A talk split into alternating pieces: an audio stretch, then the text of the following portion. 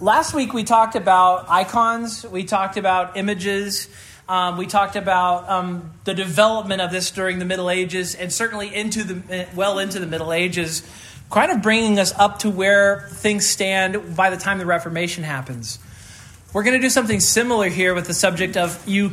There's no question what we're about to talk about, right? We're going to talk about Mary and the development of Mary from being a mortal sinner, mother of Jesus, to being the venerated Queen of Heaven. Um, how do we get from here to across what seems to be an unbridgeable gap to here? How do we get here? And that's going to occupy us this morning. So, you know, when Jesus is crucified, what does he do? He, he looks from the cross, he sees the Apostle John, and he asks John, please care for my mother. He, he, essentially asks him to adopt her as his mother and to care for her and show her the kind of care he can no longer show to her because he's going to be leaving this earth. And when you look at the life of the apostles, uh, I think the only thing that you can assume is that they showed respect and love to Mary as was due to her, right? She's their Lord's mother. She's she's important. However, that I do not believe even one of the apostles in any of their writings ever give us any indication that they would have imagined the sort of things that the Roman Catholic Church eventually teaches about Mary. Um, and so we need to talk about that. I'm going to give you a quote. I'm going to give you a couple quotes from this book. Um, do not take this as an endorsement of this book. Um, this is a book called The Glories of Mary by Alphonsus Liguori. Here's what Alphonsus Liguori says Let us then have recourse. Let us always have recourse to this most sweet queen, if we should be sure of our salvation and if the sight of our sin terrifies and disheartens us, let us remember that Mary was made Queen of Mercy for this very end, that she might save, by her protection, the greatest and most abandoned sinners who have recourse to her. So, who does Alphonsus Liguori say we have recourse to when we sin? Mary. Now, as a red blooded Protestant, my, my inclination is to say I go to Jesus. But Liguori says, no, you go to Mary and Mary will bring you to Jesus. So, um, you know, these are words that you would instead think belong to Christ, and instead they're given to Jesus' mother. I'm going to read you another one, and I want you to hear every word of this and think carefully about what's being said here. It's a prayer of Alphonsus that he writes to Mary. I'm reading this to you, by the way, because it's pretty easy for us to talk about the Roman Catholic view on Mary, I, I, think it's another thing for us to actually hear some of the things that are said. Because, you know, in your head, you, do, you go, ah, you know, they've got a little bit of a hang up with Mary. okay, well, is this a hang up? Well, I'll read this. O Mother of Mercy, extend thy hand to raise a poor fallen creature who implores your mercy. If I have your favor, I do not fear even the anger of God, for he is appeased by one prayer of yours. We fly to your protection, appease the anger of your Son, and restore us to his favor. The Son angry with us. What do we need? We need the mother, right? O Mary, defend thou me, or tell me to whom I shall have recourse, and who can protect me better than you? Can I find an advocate with God more merciful and more powerful than you, who are his mother? You, having been created for the mother of the Savior, art designed to save sinners and have been given me for my salvation. O Mary, save him who has recourse to you. I do not merit your love, but the desire you have to save the lost gives me the hope that you love me. And if you love me, how can I be lost? O my beloved mother, if as I hope I am saved by you, I will no longer be ungrateful. I will make amends by perpetual praises and by all affection of my soul for my past ingratitude, and will make some return for the love you bear me. In heaven, where you reign and will reign forever, I will always joyfully sing your mercies, and forever I will kiss those loving hands that have freed me from hell, as often as I have deserved it for my sins. O Mary, my liberator, my hope, my queen, my advocate, my mother, I love you, I wish you well and will always love you. Amen, amen. Thus I hope, may it be so. Yes, John. With Mary as a co-redemptress who lived a sinless life, and you pray to her, is, is Catholicism even Christian? When you get right down to it, have they completely gone off the reservation? I would just point you to Sproul's book, Are We Together? I think he deals with that really well. And I think his answer is we can be united with the Catholic Church on the ecumenical creeds to which we subscribe.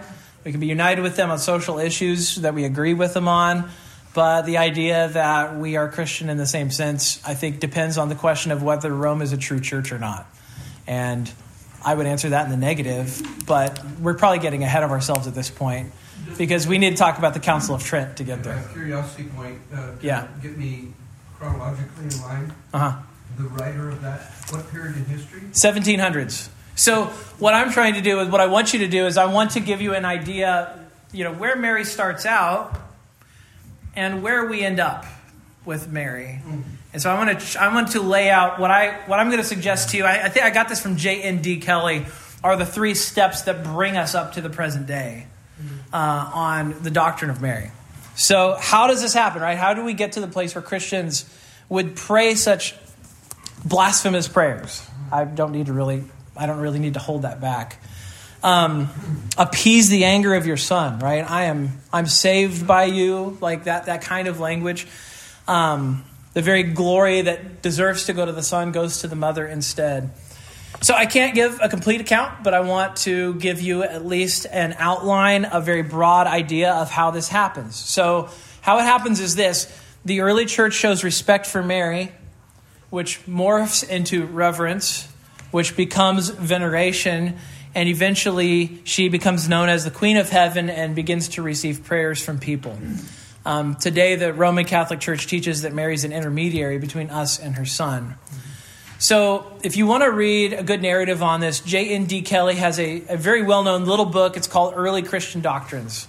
Um, he does a good job of summarizing these things and especially quoting from early sources to show you sort of where they emerge from. So, all I'm really doing is taking what J.N.D. Kelly says and I'm just making it in plain language for us, for us to understand the first step in Mary becoming what she becomes by the time of the Reformation. Because understand that that book by Alphonsus Liguori might have been written in the 1700s, but he is very much expressing the sort of prayers and the sort of view that is present at the time of the Reformation. So when you see the reformers addressing the issue of what I'm going to call Mariolatry, when you see the reformers addressing that subject, that's the context. The, what, what Liguori is saying is the kind of stuff that even my much beloved uh, Bernard of Clairvaux makes statements like that. Bernard of Clairvaux is making prayers like that as well. So uh, I've got my, my men that I'm very disappointed with, including Bernard. But, but so what we're talking about is how do we get to the point in the Reformation where we really need a Reformation, even on the subject of Mary? So, the first step is Mary's perpetual virginity, the teaching of the church on the perpetual virginity of Mary. So, if we talk about the perpetual virginity of Mary, you know, we use the name the Virgin Mary, and I think what we mean by that is what? What do we mean as red blooded Protestants when we talk about the Virgin Virgin Mary? At the time of conception of Christ. Correct. We believe that she was a virgin when she had Jesus, right? Um, the perpetual virginity of Mary doesn't teach just that she was a virgin when she uh, gave birth to Jesus, but that she remained a virgin even after the birth of Jesus and through to the very end of her life, that she never knew her husband Joseph. In fact, I will just put it this way that she was a bad wife. that's part of the, the, Roman Catholic teaching of, of uh, Mary. I would say makes Mary a bad wife because she's not loving her husband Joseph in the way that Scripture says she should. But, you know, there's you get a Protestant talking about this, they just there's no end to what we could say. So part of this belief means that what? When Jesus, his brothers and sisters, uh, and his mother appear to meet him in public, what is it? What's the implication then? Who are these people that the authors of Scripture say are his brothers and sisters? Joseph's children from previous. All right, Joseph's got a previous marriage. He's got children. Mary is just kind of married into this family with, uh, it's like the Brady Bunch. It's like the Brady Bunch. And that has to be what's the case, right? Because she never knew anyone. She doesn't have any children of her own. So, in order for him to have brothers and sisters, they'd be children from a previous marriage or cousins. In fact, um, I listened to a debate. James White did this. Roman Catholics used to debate James White, and now they don't do it anymore. But they there was a debate. I think it was either Gerry Matatics or I don't want to say because I, I don't want to get the name wrong. He was debating a Roman Catholic on the subject of the perpetual virginity of Mary, and in his opening statements, he destroyed every argument that this man deployed before he got to make his opening statement. So when he made his opening statement, he didn't deviate from what he had written. So all he did was walk into all of the things that James White already had had argued. Well, his his claim in the in the debate was these are his cousins, that these are Jesus's cousins, and that they were perhaps adopted, uh, brought into Jesus's family, but they certainly weren't his brothers and sisters. Where do we find this being taught? What's the earliest source we find for the perpetual virginity of Mary? It is a heretical book, and I don't use that word offensively. Roman Catholics see it as heretical as well. Um, a heretical apocryphal book called The Ascension of Isaiah in the second century. Um, it was heretical because it spoke of theological subordinationism within the Trinity and implied a hierarchy in the Trinity. So the Father is greater than the Son and greater than the Holy Spirit. And so, because of that, it was later condemned. And we'll talk about the church, the where it was condemned. But the earliest church leaders said nothing about Mary's being a perpetual virgin. Tertullian spoke of her as having a normal life and having children. Um, Origen later proposed her perpetual virginity, so that's writing in the, the, the two and three hundreds. Um, but Ambrose in the fourth century is the first to really introduce the idea. Uh, Ambrose end up, ends up being, uh, um, yeah, uh, somebody who has a real impact on Augustine. So that's the first doctrine, the doctrine of perpetual virginity of Mary, uh, a late emergence, the earliest reference, again, coming from a heretical source that's rejected by the Catholic Church. But there's a second step in the process, which is the Immaculate Conception. Now, again, as Protestants, we probably hear the term Immaculate Conception and we think, oh, yeah, I believe in the Immaculate Conception. All right, because what do we think it means? We think it means Jesus' conception. It does not. It does not refer to Jesus' conception. Um, to, uh, the best definition I could find is Pope Pius IX from 1854. Here's how he defines the Immaculate Conception. Uh, the most blessed Virgin Mary, in the first instance of her conception, by a singular grace and privilege granted by God Almighty, in view of the merits of Jesus Christ, the Savior of the human race, was preserved free from all stain of original sin, is a doctrine revealed by God and therefore to be believed firmly and constantly by all the faithful. So, um, this is not a teaching about Jesus' conception. This is a teaching about Mary's conception. This is a teaching about how Mary was conceived. Um, the, the teaching is that Mary was sinless by a special work of God's grace. If you wanted to, if you wanted to, to sort of simplify it a little bit, you could put it this way God preemptively saved Mary while everyone else is saved after the fact of needing the salvation given. Hmm. Right? She's preemptively saved while in the womb and and washed and cleansed the way that you and I will be when we go to heaven. Right? So it's almost like what we get just way earlier. That's how they would put it. Uh, so Mary lives the, the, life essentially that you and I would live on this earth uh, after the judgment and after the resurrection, right? With our new bodies. It's almost like Mary's, she doesn't have a new body, but she does have a sinless person because of God's work, right? There, that's what they're going to say. They're going to say, because of God's work, because of God's grace, she, she perhaps was conceived as a sinner, but immediately she is changed into something other, somebody who doesn't have original sin anymore. Um, so, just so we're clear, though, it was 1800 years into church history before this dogma became defined by Rome, uh, before it actually becomes official dogma of the church. Um, there's a there's a, uh, a Roman Catholic writer. His name is Ludwig Ott, and he admits that the doctrine of the Immaculate Conception is not explicitly revealed in Scripture. That's a quote from him. He says it's not explicitly revealed in Scripture. Um, my translation is the Bible doesn't teach it or even imply it. Because if the, if the Bible even implied it, they would camp out wherever it was implied. Um, but it's not even, you can't even remotely find it in Scripture. Um, Pope Leo I rejected the possibility that Mary was sinless. Um, the early church fathers, even before Augustine, universally taught that Mary had sinned. Uh, Origen taught that Mary sinned. Basil taught that Mary sinned. John Chrysostom taught that Mary sinned. Cyril of, of Alexandria taught that Mary sinned. Irenaeus taught that Mary sinned. Tertullian and Hilary, all of them taught that Mary sinned, that she was a sinner. Um, the easiest place to find it is in the passage where she and her children come to stop Jesus in his ministry because they think he's lost his mind. Do you remember that passage? If you read all of these guys in their sermons on that passage, they all say this is this shows the human weakness of Mary. This shows that even Mary needed a savior, that she didn't believe in the earthly ministry of her son for a time. Doesn't mean that she abandoned her son forever or that she didn't believe in his ministry, but when you come to that passage, it's hard to ignore the fact that she seems to misunderstand the ministry of Jesus along with her children. So when you read the early church fathers, you just see this universal uh, assumption that no, she's not perfect, that she is that she's a sinner too, just like all of us.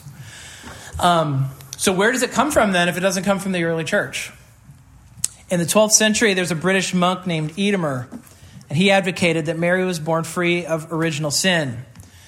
St. Bernard, uh, to the rescue, he warns the faithful that Eadmer's idea was an unfounded innovation. You know, as much as Bernard of Clairvaux is willing to uh, disappoint us with some of the prayers that he writes about Mary, he is not yet deluded enough to think that she's sinless or that she's preserved free of original sin.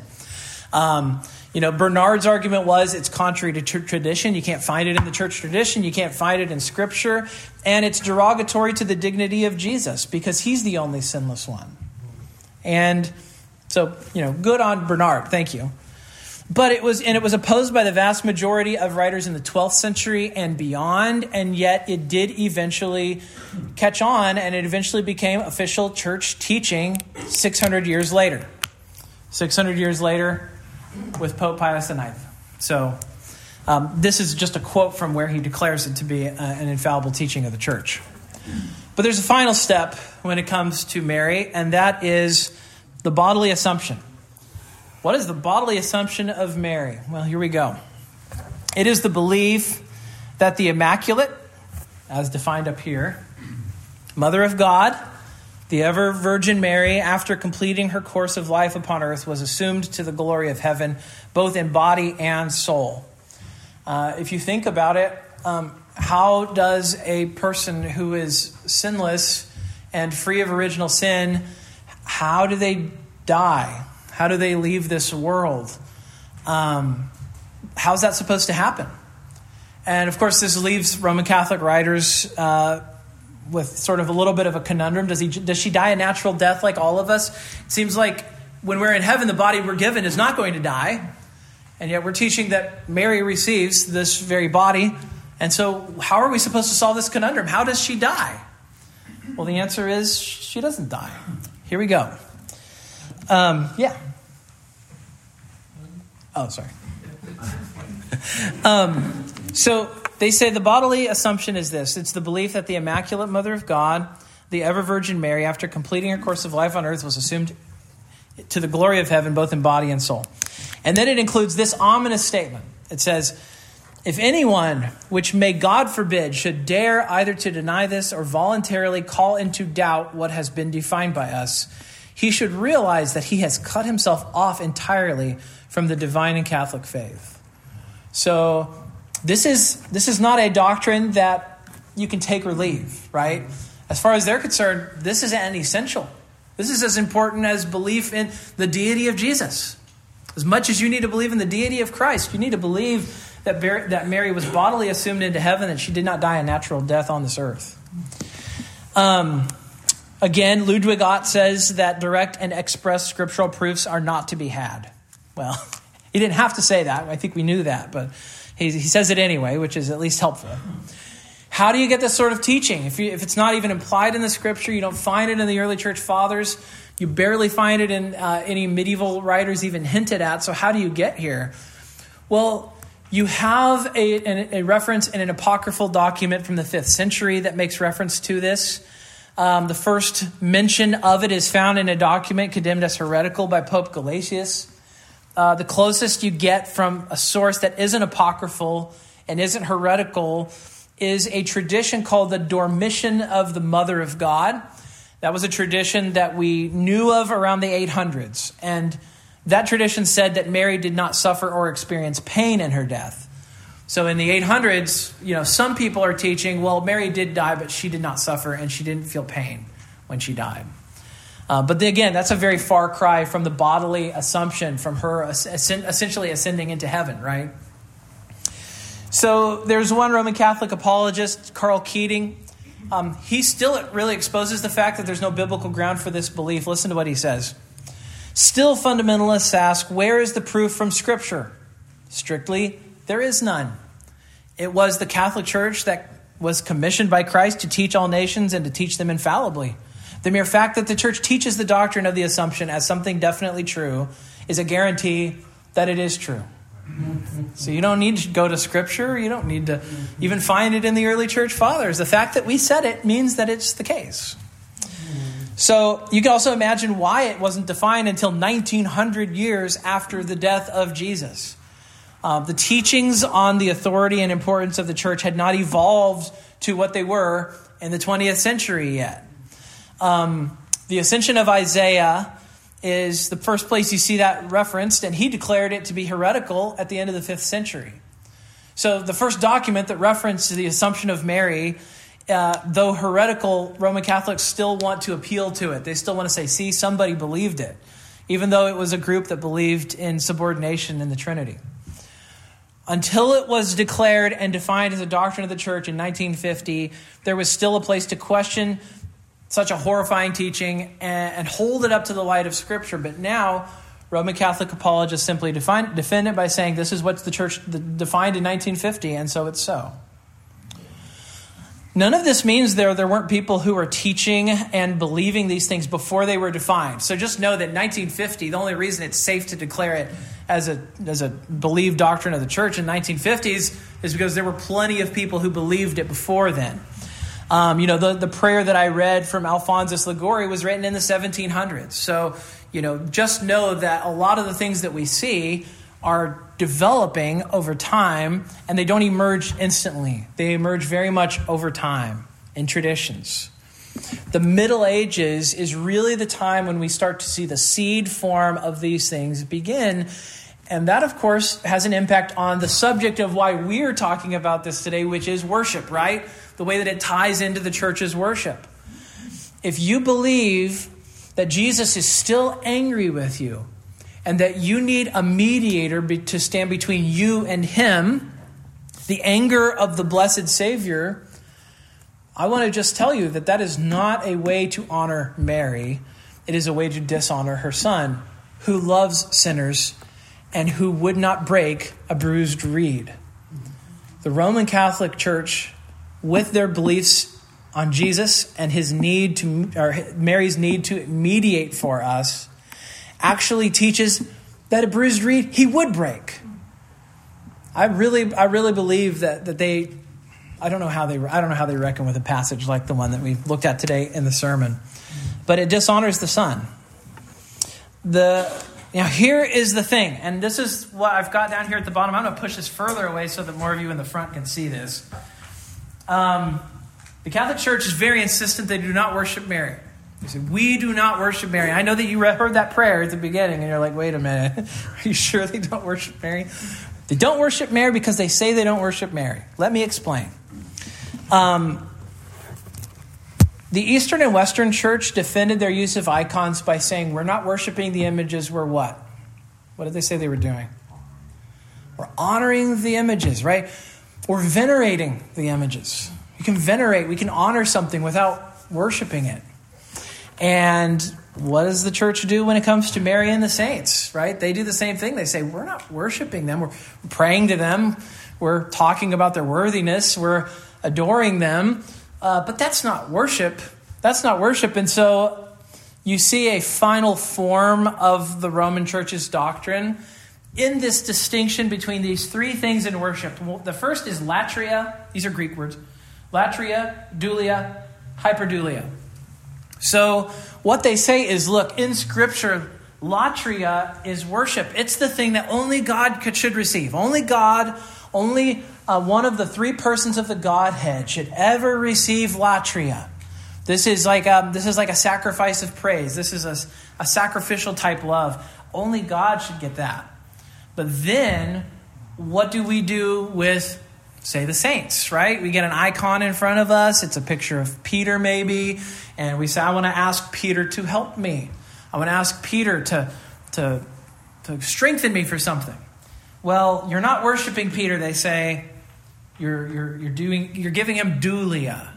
You're giving him, um, you're giving him reverence. You're giving veneration, but you're not worshiping him. You're not worshiping Peter.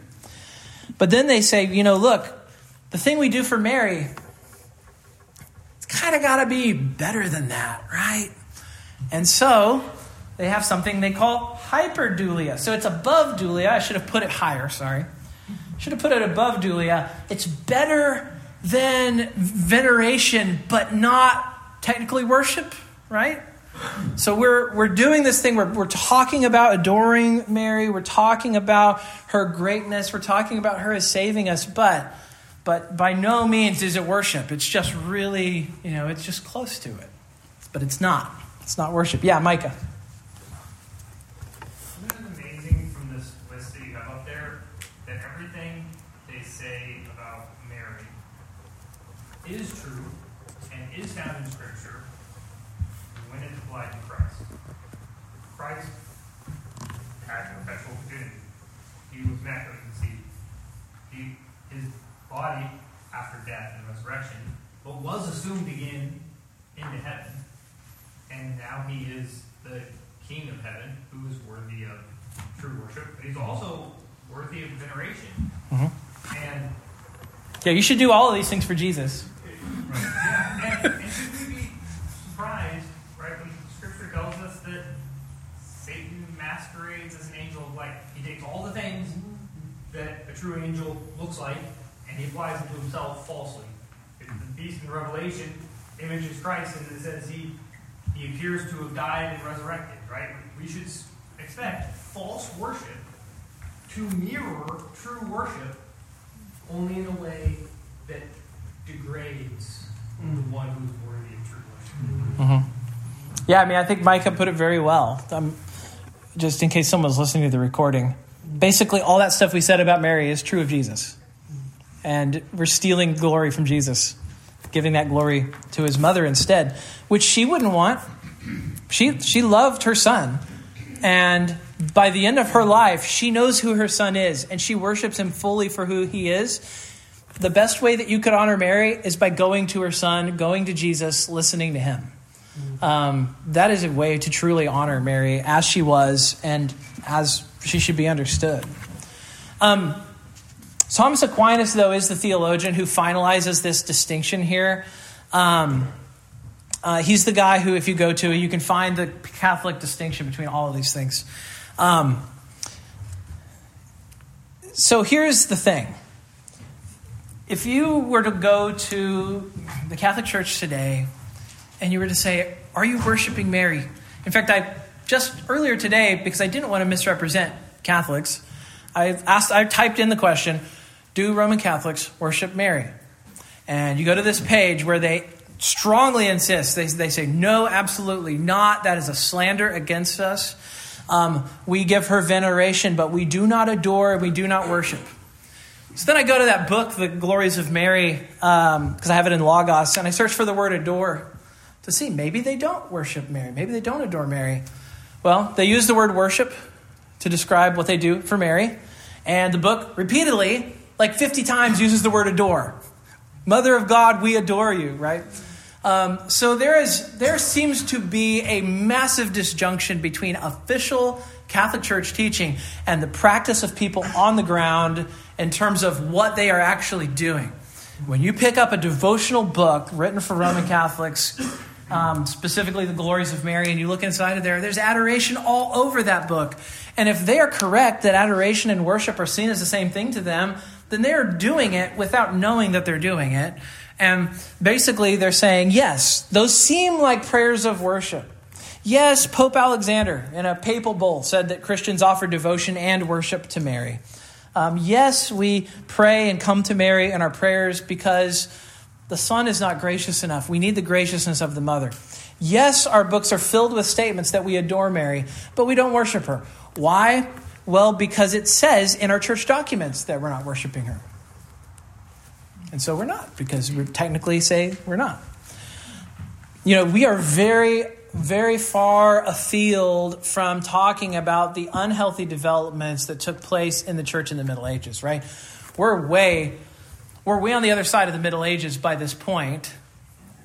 Um, at this point, we're talking about the bodily assumption of Mary. We're talking about things that were invented out of thin air in the 1500s, 1800s, 1900s. But they were all built upon groundwork that was laid in the Middle Ages. And just like with the images, I, you know, I show, I tried to show you, hopefully, with the images and the icons, it doesn't happen overnight. It happens as the church grows and as the church is infused with people who don't think like Jewish people. Instead, they think like Gentiles who are used to physicalizing their religion. Well, similar thing happens here. Um, is it any wonder that an Italian centric version of Christianity emerges in a culture in which in which the mother is held in such a high place in the family right culturally speaking italian just read ancient histories of rome and you find out that the that the women are really the ones pulling the strings of power in many cases and that they end up being more venerated and highly held than their own son caesar augustus's mother had more titles than he did um, just fascinating to see. And then she gets, and then she loses her mind when her next, when the next Caesar is not nearly as interested in her. Um, mothers in that culture have a strong position.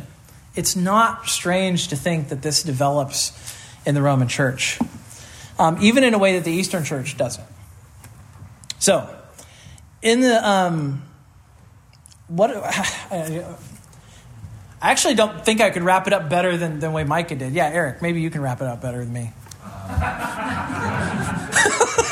Just setting you up for success, man. Um, when, when did the Hail Mary prayer um, begin? Because, I mean, when you, when you hear that prayer, it just it sounds, just the words they say sound like worship. And just another example of a distinction without a difference, right? I don't know the answer. Maybe someone else does. John. Um, the evangelical converts to Catholicism said to me, um, well, pray to Mary or Peter Paul. It's like just asking your friends to pray for you. You ask your friends to pray for you, don't you? Mm-hmm. Well, I, you know, I would say, well, they're not my friends. But it's, it's, that's, that's the gateway drug for a lot of, Mm-hmm. oh, just, just Yeah. Yeah. Ask a living person to pray for you. Well, they're still alive. They're just not here. That's that's the idea. So when Mary Yes. says, "My soul rejoices in God, my Savior," you know, in the Magnificat, uh, you know, isn't she acknowledging that she's a sinner needing a Savior? Yes, the fact that God is her savior. Right. So how would they address that? He's her savior. He he gave her salvation when she was conceived. That's probably. I mean, that's retroactive, but I yeah. think you pass this one. Uh, It, it might not be in context for this discussion. Mhm. What do they do with the actual birth of Christ? Did- Do they, where, where are they on this process? Do you mean? Are you talking about Mary being? When she Do you, was a virgin, when she conceived? they be- they say that they say that Jesus miraculously passed from her body without breaking the hymen. If I could be just blunt, if that's what you're asking. In that context, Yeah. in general. Yeah. Um, you know, this is the work of God to create and bring his own son into the human being genome, Mhm. um, into the tribe of Judah, into the salvation promises of the Old Testament. Uh, it seems like they've run so far down this track. Uh, what in the world do they do with the right road of God on this thing? So, one thing I want you to see the reason I'm this might seem really far from this might just seem like oh is, is adam like on a uh, you know uh, kick where he just wants to trash roman catholicism? No. If we if we want to understand the desperate need for worship reform that the reformation represents we have to understand how far things have sunk by the time Luther nails the 95 Theses to the Wittenberg church door. We need to understand the context here because the Reformation is not just a bunch of scholars sitting around going, you know, we need to really perfect that language on the subject of justification. It is important, actually, it's desperately important. But it's really a need for worship reform, too. So you've got you've got a church that's in need of, of reform, you've got worship that is desperately in need of reform, and you have average people in the church who do not know what on earth is going on. They don't know what's being taught. They don't understand the gospel. They don't have the scriptures for themselves. All of the things that they desperately need, they don't have. So when Luther emerges on the scene in the 1500s, just know he is coming to a church that is truly at its lowest point. It's so low that even the Roman Catholic Church, with the Council of Trent later on, they're admitting these problems. Like they're admitting the structural, moral problems in the church. But instead of responding by saying, Luther has a point, we need to go back to the scriptures. They instead double down on the church authority and they say, you know, yes, we're going to reform some of this worship, but it's actually going to be a doubling down on all the worst features of what's been growing. Mm-hmm. So just know that like when we get to the reformation the council of trent's not until after the reformation. It's a response from the roman catholic church to the reformation and it's the reformers who are saying we've got to bring the scriptures to the church. People need to have jesus again not mary and not the saints and not all of these ceremonies but they need to know what it is to know jesus christ and him crucified. And we need to remove all of the the dross that has developed around all of this that is obscuring Jesus instead of giving him to people. So, I still, in spite of all of this, I want you to think of this as your church, but it is your very disappointing church. because it is a deeply disappointing church by this point in human history. Um, but you should also know there are groups that are keeping the gospel alive. A, you've got true believers within the bounds of the medieval church. You have true believers within the bounds of the medieval church. Many of them, just like all of us, have wrong views. Like, I'm going to get to heaven. I'm going to find out that I was wrong about stuff. Uh, sitting around at my pastor's conference a couple weeks ago, I was sitting with my friends and I said, okay, okay, when you get to heaven, which of our doctrines do you think we will find out? What's the most likely doctrine that we have that we're going to find out we were wrong on? I won't tell you what the answer was. Maybe later, you know. Uh, buy me a beer or something, I might you might get it out of here. but you know, we all sat around. We said we're going to find stuff. We're going to find stuff. Jesus is going to say there are things that you are wrong on, um, and I, I, do believe that. Um, but he shows us right now in the scripture. The problem is with us if we don't understand what he said in the word, not the other way around. The problem is not with him, and it's not because he hasn't shown it to us.